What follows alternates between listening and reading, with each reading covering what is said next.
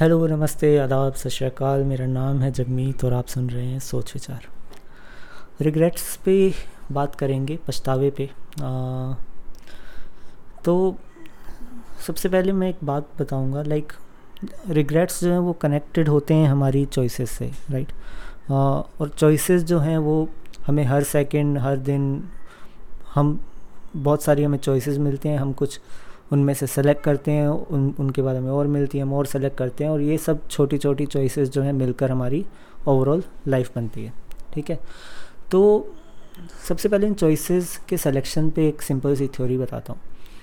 तो हमारे जैसे कंप्यूटर साइंस में एक थ्योरी होती है नोट्स हैं, मान लो बहुत सारे डिस्ट्रीब्यूटेड नोट्स हैं और आपको एक नोट से दूसरे जो एंट्री पॉइंट से एग्ज़िट पॉइंट है, जिसके बीच में बहुत सारी नोड्स हैं, और आपको एक ऑप्टिमल पाथ फाइंड आउट करना है कि कैसे कौन कौन सी नोड्स को सेलेक्ट करके मैं आगे जाऊँ, ठीक है?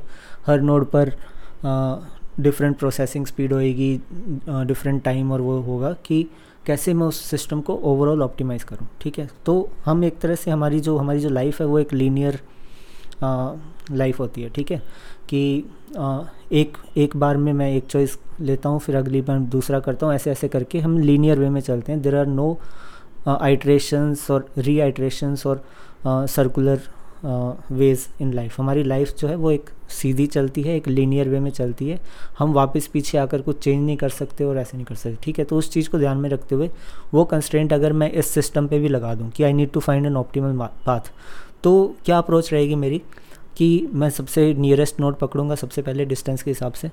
उसके बाद now I have some choices ठीक है मान लो कि उसके बाद तीन नोट्स हैं जहाँ पर मैं जा सकता हूँ ठीक है उनमें से मैंने अगेन जो शॉर्टेस्ट लगी वो पकड़ी। अगली बार आ, मुझे लगा कि अब हाँ मैंने थोड़ा डिस्टेंस अच्छा कवर कर लिया मैं प्रोसेसिंग के बेस पर अगली सेलेक्ट करता हूँ। तो अगली जो तीन नोट्स हैं उनमें से मैंने प्रोसेसिंग जिसमें फास्ट हो वो पकड़ ली मे बी थोड़ी सी वो दूर थी एंड सोन सोन सोन ऐसे करके मैं चला और मैं एग्ज़िट पॉइंट पहुँच गया।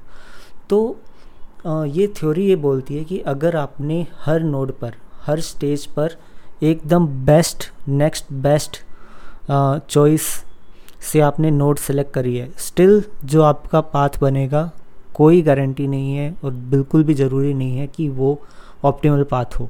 उससे भी बेटर पाथ हो सकता था कि कहीं पर maybe the best choice was to select the fastest processing node but अगर एकदम उसका ब्रूट फोर्स करके बहुत सारे आइट्रेशंस हज़ार, लाखों परम्यूटेशंस कॉम्बिनेशंस निकाल कर जो सबसे ऑप्टिमल पाथ निकले, उसमें पता चलेगा कि नहीं, वहाँ पर अगर मैं लॉन्गेस्ट डिस्टेंस वाली भी पकड़ता और एकदम स्लोएस्ट प्रोसेसिंग वाली भी नोड पकड़ता तो भी ओवरऑल सिस्टम के अंदर वो ऑप्टिमल पाथ का हिस्सा होती।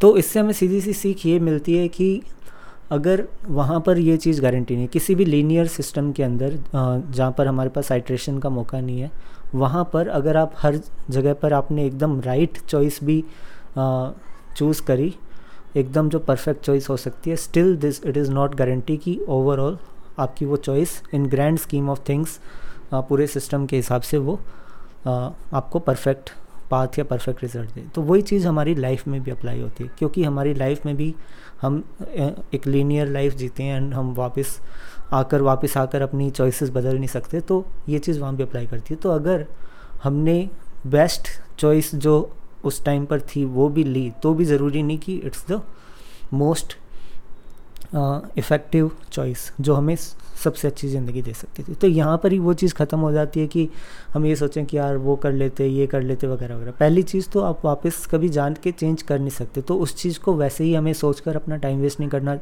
चाहिए, जिस चीज़ को हम बदल नहीं सकते। मैंने अपने पिछले एपिसोड में बात करी थी एक्शंस और आउटकम्स की। तो उसमें भी यही बात थी कि जो चीज़ आप बदल नहीं सकते, जो चीज़ आपके कंट्रोल में नहीं है, उसको लेकर तो बिल्कुल आपको टाइम वेस्ट करना ही नहीं चाहिए। You should think about the next thing वो चॉइस जो थी, वो हो गई। अब आपको अगर लग रहा है कि वो गलत थी या सही थी डजेंट मैटर अब आप अगली चॉइस का टाइम है, ठीक है?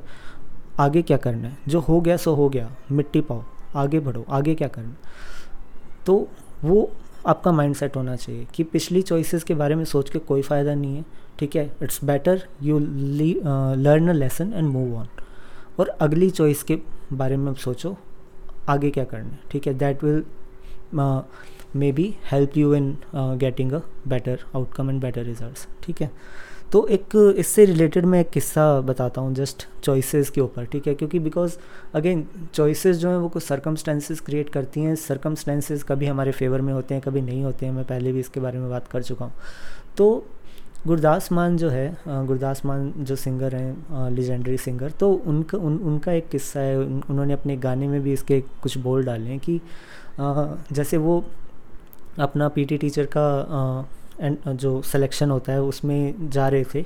तो एक बाइक के पीछे बैठे हुए थे और उनकी जो डिग्री सर्टिफिकेट्स वगैरह थे, वो सब पता नहीं चला, जिसने पीछे पकड़ रखे थे, वो उससे उड़ गए। और वो जब वापस आए ढूँढने तो कुछ एक मिले, कुछ फटे पड़े, कुछ गीले हो गए वगैरह वगैरह तो जिसकी वजह से उनका सिलेक्शन नहीं हो पाया और वो दे नहीं पाए बट बिकॉज़ ये सब कुछ हुआ, उस, उसके बाद उन्होंने अल्टरनेटिवली अपना जो म्यूज़िक का ऑडिशन देना था उन्हें डी रेडियो के ऊपर, वो वो दिया उसकी वजह से उनका कैरियर टेक ऑफ़ हो गया और आज जहाँ वो हैं, उस, उसकी वजह से, उस सरकमस्टेंस की वजह से, जिसको उस टाइम वो गाली दे रहे थे कि भगवान तूने मेरे साथ ऐसा क्यों किया, ये वगैरह वगैरह वगैरह but because of those circumstances because वो चीज़ हुई, वो बुरा हुआ उनके साथ तो इतना ज़्यादा अच्छा हो सका। तो इसी चीज़ पे उनका एक किस्सा है, उनकी एक गाना है साइकिल नाम से, जिसके अंदर वो इस किस्से को थोड़ा अलग तरीके से बताते हैं।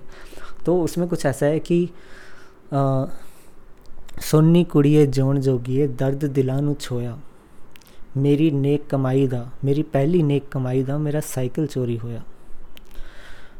किसे गवाची चीज़ ਲਈ मैं पहली बारी इन्ना रोया पहली बार जो पहली कमाई से मैंने साइकिल लिया था, वो चोरी हो गया और पहली बार मैं किसी गुमी हुई चीज़ को लेकर इतना रोया और वो बैठा हुआ रो रहा है, तभी एक नेक फ़कीर, खुदादा बंदा सामने ऑन खलोया और आकर पूछता है कि क्या हुआ, क्यों रो रहा है, क्या हो गया तुझे, है ना? और मैं बताता हूँ, बाबा जी, मेरा साइकिल चोरी होया। तो वो पहले हंसता है, जो फ़कीर बाबा है कि तुम तो आए, क्या लेकर आए थे, नंगे आए थे, खुद तुमने चीज़ें इकट्ठी करी और वो जब गुम गई तो तुम उसको ब्लेम कर रहे हो, बट फिर भी अगर तुम उसको ब्लेम कर ही रहे हो तो उसी पे वो एक बात बोलते हैं कि वो साइकिल लेके गाड़ी देगा, तू क्या जाने मोया? तो सीधी सी बात यही है कि मतलब हम उस गुमी हुई साइकिल पे रो रहे हैं कि भगवान तूने मेरी साइकिल छीन ली, वो घुमा दी, बट आगे का प्लान क्या पता ऐसा हो कि वो साइकिल छीन कर तुम्हें गाड़ी देगा।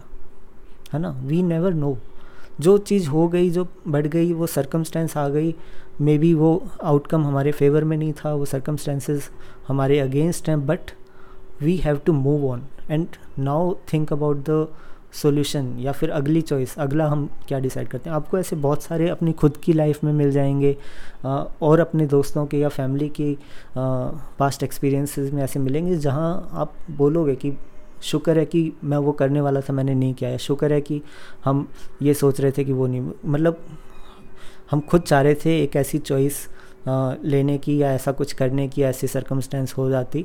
बट लेटर कुछ आ, बाद में जाके पता चलता कि नहीं अगर वो कर दिया होता तो ये हो जाता वगैरह वगैरह right and then then we thank God कि थैंक गॉड वो नहीं क्यों ये वो नहीं हुआ वगैरह वगैरह। तो इट डजेंट मैटर जो चॉइसेस आपने पीछे आ, ली हैं जो आपने डिसीजंस लिए हैं। You either stand by them और you take next set of choices next set of decisions to improve upon them एक कोट है, रतन टाटा को क्रेडिट करते हैं बट खुद रतन टाटा ने मना कर दिया था कि मैंने नहीं बोला। कोट बट कोट बहुत काम का है कि I never take right decisions I take decisions and make them right तो जो भी आपने चॉइस लिए हैं या डिसीज़न लिया है, कुछ सही या गलत नहीं होता होता। वो कुछ ऐसे सर्कमस्टेंसेस क्रिएट करेगा जो या तो आपके फेवर में होंगे, आपके अगेंस्ट होंगे, या किसी और के फेवर में होंगे किसी और के अगेंस्ट होंगे। ये एक एक एक रैंडम लूडो है, जो ना कोई डाल रहा है और हम बढ़ रहे हैं। इनफैक्ट जो चॉइसेस आपको लग रहा है कि you are making them you are making those choices it's out of your control मैंने पहले भी बात कर चुका हूँ the circumstances are a very very large thing हमसे कहीं ऊपर है, हमसे बहुत बड़ी चीज़ है वो, और हमारे कहीं से भी किसी भी तरह से हमारे वो कंट्रोल में नहीं। बट हमारे थॉट्स और हमारे एक्शन हमारे कंट्रोल में है कि आप उनको लेकर रिग्रेट करते हो, या फिर आप उनको लेकर कुछ पॉजिटिव एक्शंस लेते हो और मूव ऑन करते हो लर्निंग लेकर। That is up to you so that is why you should never regret that is just your time and energy wasted I hope कि आपको आज का एपिसोड अच्छा लगा हो। सो so, यही एक छोटा सा मैसेज था जो मैं देना चाहता था regarding the regrets that we have right so I hope कि आपको एक अच्छा लेसन मिला हो and you will apply it in your life so that's that's the episode thank you for listening this is Jagmeet signing off